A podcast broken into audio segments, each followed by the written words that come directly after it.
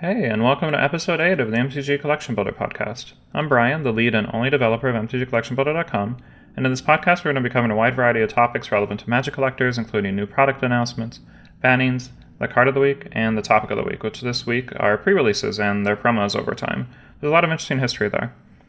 If you haven't heard of MTGCollectionBuilder.com, it's a website where you can track your Magic collection and how much it's worth, you get cool little progress bars as to how far you are towards completing a specific set. You get buttons to quickly buy cards that you're missing.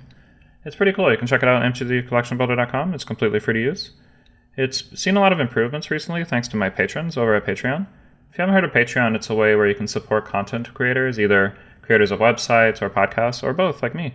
If you want to support the website directly, you can head on over to patreon.com slash mtgcollectionbuilder and get access to perks like ad removal for your account and much more feel free to check it out. We also do a quarterly giveaway, which patrons are automatically entered into, but any, any listeners of the podcast or, the, or users of the website can enter as well. Just go to patreon.com and leave a comment in the thread that I'll post near the end of September about the giveaway, and you'll be entered automatically. And now let's move on to the news. The first item of the news is that Wizards has revealed more details about the Commander Legends set.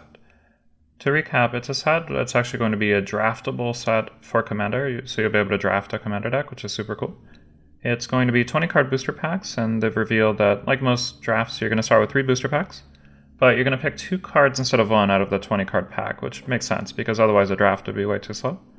Mechanically, there are going to be two dedicated legendary slots in each pack, and at the end of the draft, we'll be building a 60 card deck, not a 40 card deck, kind of to simulate how commander decks are 100 cards versus standard 60 cards. But unlike regular commander, you can actually play more than a single copy of a card. They're not going to enforce the singleton rule. At the end of that, you'll then pick your commander. Now, even with two dedicated legendary slots, you might be worried that it would be difficult to draft a two color archetype like you would in most drafts, but they thought about this. They created 41 new monocolored partner commanders to help with drafting. That way, you wouldn't have to commit to a gold commander in advance and then stick to those colors. If you don't know, the partner keyword allows you to have two cards as your commander combined, because they're partners thematically. They also clarified that collector boosters would be the only way to get extended art cards, but now the commons and uncommons will also be featured in the collector boosters as extended art, as well as rares and mythics. Additionally, all 71 legends in this set have an alternate version that's possible to get. I think like showcase version. It's in a special frame and it uses a new foiling process they came up with that they call foil etched. There's a video of it on YouTube. It's pretty cool. I'll include that in the show notes. They also added in 32 popular legendary creatures from Commander Past. In addition to the 71 legends, while they're not strictly part of the set, they have a small chance of appearing in a booster pack. There's a small chance of getting these in regular draft booster packs, but you're guaranteed to get at least one of the 71 legends in every collector booster, from what I understand. One last tidbit that they left us with is they announced enemy crowd lands. The allied ones that first appeared in Battlebond, and these are lands where I read uh, Rejuvenating Springs. It's a land that taps for either green or blue, and it enters the battlefield tapped unless you have two or more opponents. So there's a whole cycle of these lands with the enemy mana colors, and it's pretty cool for multiplayer formats because it's a very effective dual land. And if you buy a box at your local game store, the buy a box promo is Mana Confluence, which is a $20 card. It's pretty nice. Next on the news, also related to Commander, is that Commander Collection Green's contents have been revealed. Again, this is an 8 card set similar to the Signature Spellbooks, which is being released on December 4th. There's a foil and non-foil version. You can only buy these from WPN stores. That would be your local game stores that are WPN stores. And the cards are Bane of Progress, Command Tower, Freyalise, Llanowar's Fury, Omnath, Locus of Mana, Seedborn Muse, Sol Ring, Sylvan Library, and Worldly Tutor. Now, before this list came out, people were theorizing that the MSRP for these would be about $20, like similar products in the past. But that's $150 worth of cards I just read to you. Like Bane of Progress and Freyalise alone exceed like twenty dollars easily. Omnath by itself is twenty five dollars. So, given the limited allocation that we think stores are going to get, some may get as few as ten copies of these. We're very likely to see price gouging, so keep your eyes out for this set, um, preferably from a game store that isn't prone to price gouge. I find like game stores in malls, things like that, they don't tend to be on top of the actual value of the cards within box set, so they'll just sell them at MSRP as intended. Uh, that, that's what I would seek out. The next news item is that on August 24th, 2020, Wizards of the Coast banned Field of the Dead in Historic. Interestingly, this hasn't seemed to affect the price of the card much that I can see. Um, I see that the price is still going up, and it's at $13 right now. Maybe it's just going to lag before it responds, but yeah, it's effectively banned in Historic as of August 24th, and that's the only banning they announced on that day. And last on the news are that two new secret layers have come and gone. The first one was Prime Slime, which was released for sale on August 19th for $29.99, and it had oozes in an alternate art children's book style. They look pretty good. Uh, these include necrotic ooze, acidic slime, scavenging ooze, the Mimeoplasm, and void slime. The second secret layer that they released was Every Dog Has Its Day on August 26th. This one, interestingly, is $29.99 for a non foil version, and then they offer a foil version for $39.99. So a little more expensive. It's alternate art, actually based on the dogs belonging to Wizards employees, which is kind of cute. It has dogs doing dog things like chewing slippers or digging holes in the ground. The featured cards are Rest in Peace, Dig Through Time, Ancient Grudge, and Lightning Greaves. And that's all for the news. So let's move on to the card of the week, which I suppose is the card of this week, and that is Suture Priest. Suture Priest is one and a white for a creature cleric. It has one power and one toughness, so it's a 1 1. And it reads Whenever another creature enters a battlefield under your control, you may gain one life. And whenever a creature enters a battlefield under an opponent's control, you may have that player lose one life. A pretty cool little card. I can definitely see how I see some play in some decks. And it was given out at the Mirrodin Besieged game day if you made your deck affiliated with the Phyrexian faction. You'd do this by having at least 10 cards with the Phyrexian watermark in your deck, and then you could qualify for that.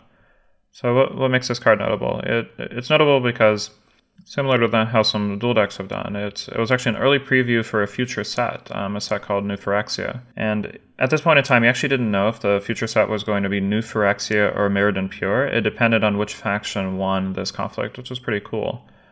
But what kind of sucked is that this card was physically indistinguishable from a Suture Priest pulled out of a new Phyrexia booster pack. There's no foil stamp, there's no promo text, there's no special set symbol. It is physically the same as a common Suture Priest from a new booster pack. So, kind of dropped the ball on this one, in my opinion. Um, it's an interesting collector's item because you actually can't tell if you have one from the game day or from a booster pack. There is no difference. Um, it's still worth a dollar today, which I think I think just shows that it's a good card.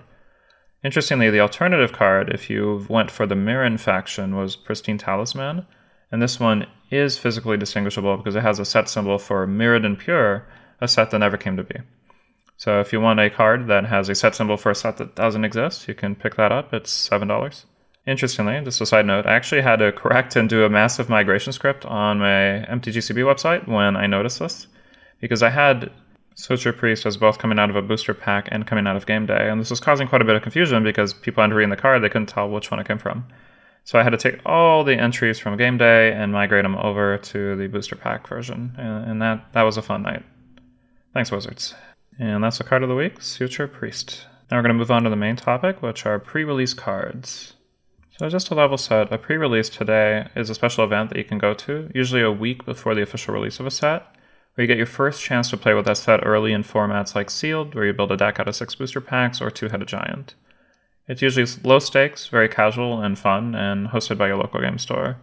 And you also get a promotional card for participating, which is the topic of this podcast.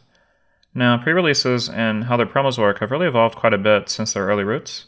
So, we're going to go ahead and cover the history of pre releases and how this affected promos over time and other collectibles. Wizards kind of figured it out as they went along, and there are some good lessons to be learned along the way. So, let's get started. So the year is 1994. Magic has been doing so well flying off the shelves that the company is more focused on improving their printing infrastructure than really anything else. But they decided that it was time to start improving their marketing method, so they had their first kind of pre-release style event in Toronto. It was unofficial, but it was felt like quite a spectacle. Ice Age boxes were escorted by guards, they were locked up and everything, and it was the public's first chance to play with the set. Some notable players include Mark Rosewater himself, who was covering the event for the Duelist magazine at the time from the perspective of a player. He did so well in the tournament, he made day two, but they asked him to step down. So they let uh, the 33rd place person into day two because it, it, didn't feel right that the Wizards flew him out for the event and then he did well and he could maybe even win it. Uh, so it was very successful. And this was the only pre release they had worldwide, so it wasn't like they had multiple locations, and there were no promo cards yet. It was just kind of a spur of the moment, let's advertise this game, let's have a good time. It was so popular that they decided to plan their first official pre release, which they called The Gathering 1, as in the number one, in New York City. They rented out two floors of the New Yorker Hotel. They decorated parts of it with a really fancy fantasy theme with each color magic. They flew in Richard Garfield and a bunch of artists to do signings. It was pretty awesome. Now, the feature set was Homelands, which wasn't as awesome, but the event still did really well overall. And again, is like the world's second pre-release. There's only one location. It's only happening once, so you either have to drive all the way there or live there already. And they went on to have other similar events, sometimes hosted in places like the Queen Mary. And eventually they started branching out, doing more than one event at a time, like East Coast and West Coast, or East Coast, West Coast and Canada. And then they handed off responsibility for running multiple pre releases to a bunch of premium event organizers. There were four big ones at the time, including Gray Matter conventions. These are similar to PTQs in attendance, where you'd have hundreds and hundreds of people, some of whom drove very far in order to go to these. And it was more for hardcore Magic fans, right? It wasn't as casual friendly. But they started to increase the number of pre releases more and more and more, to where you actually had a couple dozen going on. So they're easier to get to, but not as ubiquitous as they are today. Around this time, in 1997, the first pre release promo ever came out for a Tempest pre release called Dirtcowl Wurm. This was 4 and a green for a Dirtcowl Wurm, a creature worm at rare. It had 3 power and 4 toughness, and it reads Whenever an opponent plays a land, put a plus 1 plus 1 counter on Dirtcowl Wurm. And it features a gold pre release stamp with the magic symbol in gold. On the type line, a little miscentered, at least on the card that I'm looking at. So that's kind of funny. I think it adds to the charm. Back then, and for a very long time, you couldn't actually play with a pre-release promo in your deck. It was just a commemorative prize. Something to keep in mind that would change later. And interestingly, even though this is the first pre-release promo ever, it's only $4, so super cheap if you want to collect one. Worth noting too, it's kind of a generic random card from the set. It doesn't highlight any mechanics from Tempest or anything like that. And it's it's just a worm, which is kind of dragon-like, and, and that's cool and all, but it, it is generic. And the first few pre-release promos were like this. In fact, the next two in, in 1988 for Stronghold and Exodus, they were exactly the same except that the pre-release stamp stated the month and the year instead of just saying pre-release magic symbol. But this is something they would go back and forth on for a while. Then for Urza Saga, you got Lightning Dragon as a promo, which is two red red for a creature dragon with flying and echo, and you can pay red to give Lightning Dragon plus one plus zero until end of turn. It's a 4 4 and it's illustrated by Ron Spencer. And this one's notable for three reasons. First, it was the first foil pre release card, and in fact, most future promos would move on to be foil. It was the first pre release card with a shooting star in the bottom left corner, which is just cool. And it was the first pre release card to actually highlight a set's theme or mechanics, in this case, Echo from Urza Saga. The art in this one is pretty awesome, and with the foiling and the fact that it's the first foil promo, it goes for $30 today, which seems about right. So, promos continued to follow the pattern set by Lightning Dragon until the year 2000 for the most part. Uh, Lu Bu Master of Arms was a little exception, where in Portal 3 Kingdoms, he was different in Japan than in Australia and Singapore because the pre releases were on different dates, so the stamp was different. But other than that, until the year 2000, all pre release promos were a foil. Uh, but then they started getting really experimental with them. For Invasion, they printed Kavu Furens, which is actually Raging Kavu in Latin. All the text on the card was in Latin, not just the title, which is pretty unique it's not like we make magic products in Latin. Uh, we're, we're not playing in the Roman Empire over here. Then in 2001, for Planeshift, they released O Planomenos Feldagryphos, which is, I think, how you pronounce questing Phelddagrif in classical Greek. And then later the year, they printed Fungal Samblar, which is Fungal Shambler in Sanskrit. I'm sure my pronunciation is awful. That's for the set Apocalypse. Then after that, they printed Basal Laisak Al Hajar Walisan, which is Stone Tongue Basilisk in Arabic from the set Odyssey. And then in 2002, they printed Voin Lak Vatusa, Voyan Lakvatusa, which is Laquatus' champion in Russian. And for any native speakers, I'm sorry, I don't know how to pronounce these. And then finally, uh, they printed Tehillah, which was glory in Hebrew for the set judgment. And this was also the last pre release card they did with the Shooting Star and the end of their alternate language experiment, which I think is super cool. But I know some players like me, I would, it might look cool, but I don't know if I actually want to play a Japanese card in a draft. Like, would suck to have to explain to the opponent what the card does or have an English copy nearby. I, I don't know. It's a bit much. I even full art cards are a little questionable, but at least they use up all the card for the art, which I think is worth it. But it, these are really cool collector's items, right? Like you can own the only magic card in Latin today. That that's awesome. Following this experiment, in Onslaught, you began to see cards like Silent Specter pre-releases have the expansion symbol as a watermark in the text region of the card. So that was a new pattern they started following with. And a few sets after that, in 2003, Sword of Kaldra from Mirrodin was the first pre release card to feature alternate art, and in fact, all subsequent pre release cards would have alternate art, and they would also have the date stamp moved from the type line, where it was never quite aligned properly, into the art frame instead. This was also the first pre release card that wasn't a creature. The way Wizards thought about it, they figured that creatures have more battlefield presence and are more likely to stay on the battlefield than an instant or a sorcery, Although Sword of Kaldra is an equipment, so it's kind of it's not that much of a sacrifice. But here they started experimenting more with like, okay, let's print some non-creatures to make it interesting. And in fact, this was very interesting because Sword of Kaldra was actually a series of three connected pre-release promos. In the following year, Shield of Kaldra from Darksteel was the first pre-release card to mention an unreleased card in its rules text. Shield of Kaldra is 4 mana for a legendary artifact equipment, and it reads Equipment named Sword of Kaldra, Shield of Kaldra, and Helm of Kaldra are indestructible. The equipped creature has indestructible, and equip cost is 4. So right here, that immediately made you wonder, like, holy cow, I've seen Sword of Kaldra, I've seen Shield of. What does Helm of do? These cards are super cool. It was a really good strategy to do this, and I'm glad they did it. I think if they did it a lot, it would kind of kill the excitement. But once in a blue moon, it's like, yeah, it gets you hyped for what the next card might be, especially if it's part of a three card combo. Many, many sets later, about four years later, in fact, in Shards of Alara, Ajani Vengeant was the first pre release mythic rare and the first Planeswalker ever to be a pre release promo. It was also used as a release card promo as well, so this kind of blurs the lines. It was both a pre release promo and a release promo. More importantly, however, starting with Shards of Alara about 14 years after the first pre release, Wizards changed them to instead being these big PTQ like events hosted by four companies that kind of had a monopoly on this, to being hosted at your game store um, worldwide. Now, of course, this made pre releases way more casual and smaller, but just the first year alone, the number of attendees doubled. And the next year, I believe it quadrupled. So this is something I really take for granted as a new new age player who started around 2012, lured into the game by the Duel of the Planeswalker PC game series.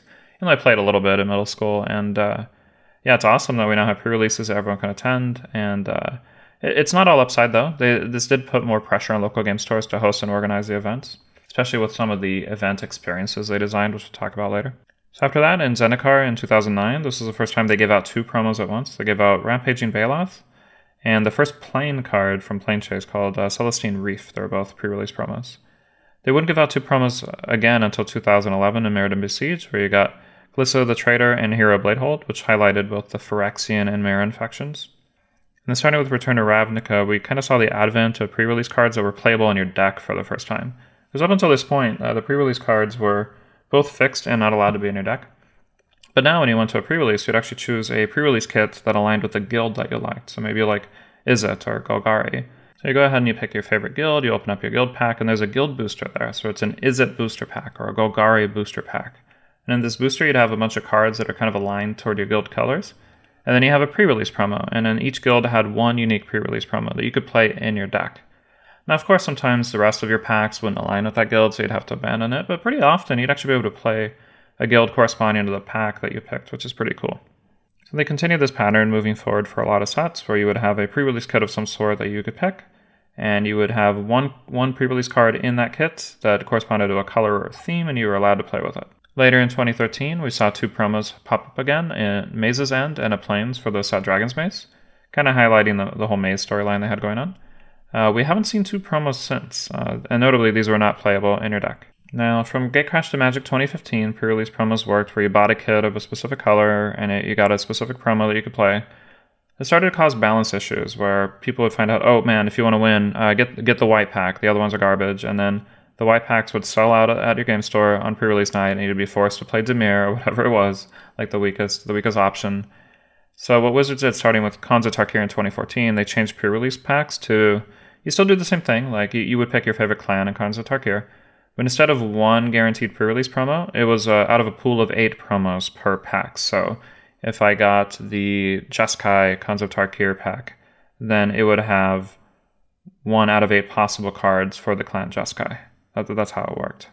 This kind of washed away any variance because even if one card were more powerful than the others, you only had a one out of eight chance of getting it. So it was random and fun in a good way. But this put a strain on collectors of pre-release promos, right? Because now instead of one or two pre-release promos per set, you would have eight per color, so that's 40 new promos per set, which made it really hard to collect. It wasn't impossible, but once we got to Battle for Zendikar, that's when collecting pre-release cards really got impossible. In order to simplify pre-release kits, they decided, okay, instead of you picking a color or a guild, everyone gets the same pre-release kit. But what do we do about the pre-release promos? Well, they, they changed them so any rare or mythic from the set could now be a pre-release promo. So you would get one of those uh, stamped with the date of the pre-release. And it's good because it's easier for game stores. They wouldn't run out of specific colors or anything like that. But collecting pre release promos is now basically impossible. Each set adds at least 70 new pre release cards, sometimes more. They throw in more than just the rares and mythics sometimes. So if you're a collector interested in collecting pre release promos, I recommend doing so up until Magic 15 at latest. From Khans onward, there are just too many of them. I, I would collect the older ones back from the day when you would just get one or two per set. And that kind of catches us up in history to where we are today. But it's worth noting that cards aren't the only collectible items from pre releases. So, spin down dice, if you haven't heard of them, are 20 sided dice, also known as d20s, that are in order. So, you can go from 1 to 2, 3 to 4 just by rotating the dice slightly. And they've been around for a long time in Magic, mostly coming out of fat packs as a way to, to track your life total. Um, and this was before the age of smartphones and smart apps that could do this for you. And they have the downside where you can like knock them off the table and forget your life total, but they're still a, a cool part of Magic, especially from the old days. The number 20 often will have a set symbol in it, and the dice will often come in the five colors of mana, or sometimes colors that relate to the guilds that they come from. And starting with Return to Ravnica, they began appearing in pre release cuts. So they would feature colors corresponding to each guild, and, and the set symbol was the number 20, as I mentioned before. And they were cool. If you attended multiple pre releases, it was pretty easy to collect all five. And there's a wonderful website called Dice Collector that documents every spin down die ever released from Wizards, including where they come from and how to get them. I'd like to add these to MTGCB someday, but it's definitely outside of the scope of collecting cards and tokens. And I would like to secure a good price source for these, but super cool. I'll leave that link in the show notes for you guys. In addition to collecting spin dice, Wizards created a lot of other artifacts that are actually collectible for pre releases as they experimented with what they called pre release experiences, which are how they created side events and other things you could do at a pre release other than play Magic. In the Heroes Path player event, for example, which spanned the entire Theros block, starting with the first pre-release, you, you would collect hero cards, which are these special cards that you could not normally play in a deck, but you can use them in subsequent special events, including facing the Face of Hydra deck, which itself can be collected, or ultimately building up and crafting a custom God Slayer, which you could use to defeat a god in the Defeat a God challenge, which is also its own deck. There are also other collectibles you could face, like an oversized Garruk card you could battle as part of the pre release. There are little buildable ornithopters in some of the kits you could build, welcome letters from Ravnica guilds, which are kind of fun to collect. And one of the events even featured a dexterity game of knocking down tokens with a die. Uh, those tokens were not collectible as far as I know, unless you took them out of the dumpster after the event or something. But ultimately, um, these little side events, while they created cool collectible experiences, they had really low turnout, participation was low, and they overburdened game stores who already had a hard enough time just running events in general, kind of understaffed. So Wizards got a lot of feedback and they stopped creating these side experiences, so these collectibles have kind of disappeared too. But something to keep in mind, uh, the Hero's Path cards are particularly cool. I would check those out. And that about wraps things up. So to summarize, pre-releases are now in your local game store, where before they used to be like singular events worldwide. Any rare mythic in a set can be a pre-release promo, and that's primarily where pre-release promos come from nowadays. They're impossible to collect, so I would just focus on collecting the original promos or maybe like a sub goal, like collect every promo dragon or something like that. Date stamping is ultimately a neat way to bling out your deck, and I think it's a nice memento too for like having to attended the pre-release. It's kind of like having a Kodak moment, like taking a, a, selfie with the cards in the background, but instead it's, it's the card itself. It's it's proof that you were there. And I'll never forget my first pre-release. I still have the promo card for it. It was Dark Ascension. I was brand new to Magic, having come to the pre-release because Duels of the Planeswalker convinced me to, and I came by myself and I was still working through some social anxiety. I went 010. People were super rude to me, and I loved every minute of it. I've been playing Magic ever since. They continue to give out spin out dice too, so if you want to keep collecting those, that's totally doable. But other collectibles are no longer a thing. And pre releases are super fun. Um, most people don't over prepare for them, so it's kind of a level playing field. The fact that it's sealed means you don't have the drafting stress if you're new to drafting. It's a great way of bringing new players into the game, although it'd certainly help them build their deck for the first time. And even though we're during a, a quarantine right now with COVID 19, at least in the United States, you can buy some pre release kits from your local game store, get them delivered in some cases, and you can play them at home with your family. Um, it's, it's totally, you can still have a pre release at home and have a pretty good time because you don't need that many matches to make it worth your while. And that's just going to about do it for this episode. So I wanted to thank you for joining me for this episode of the MTG Collection Builder podcast. If you have any suggestions for the podcast or the website, feel free to reach out to me via email, brian at mtgcb.com, via Facebook, where I'm MTG Collection Builder, or Twitter where I'm at MTGCB. I currently don't post a thing, but I probably will someday. If you want to support the website or the podcast, feel free to head over to patreon.com slash MTG Collection Builder. You can check out all the pledge levels, uh, depending on where you are. You can get ad removed for your account, a postcard sent to you in the mail, all sorts of cool stuff. And thanks again to all my patrons. Like I've I just got a, a compliment today. Like oh wow, like these prices are way better, and they are because I with the funds from Patreon I was able to build my own price service running on its own server and database. And I've I fixed like 800 missing prices from TCG Player by being able to integrate with the new API. So yeah, Patreon has been super helpful. That in the image database. So feel free to contribute if you're interested. No pressure, of course. And thanks again for joining me, and I'll see you guys next time. Hey, you've made it to another secret segment of the podcast where I talk about any topic I want.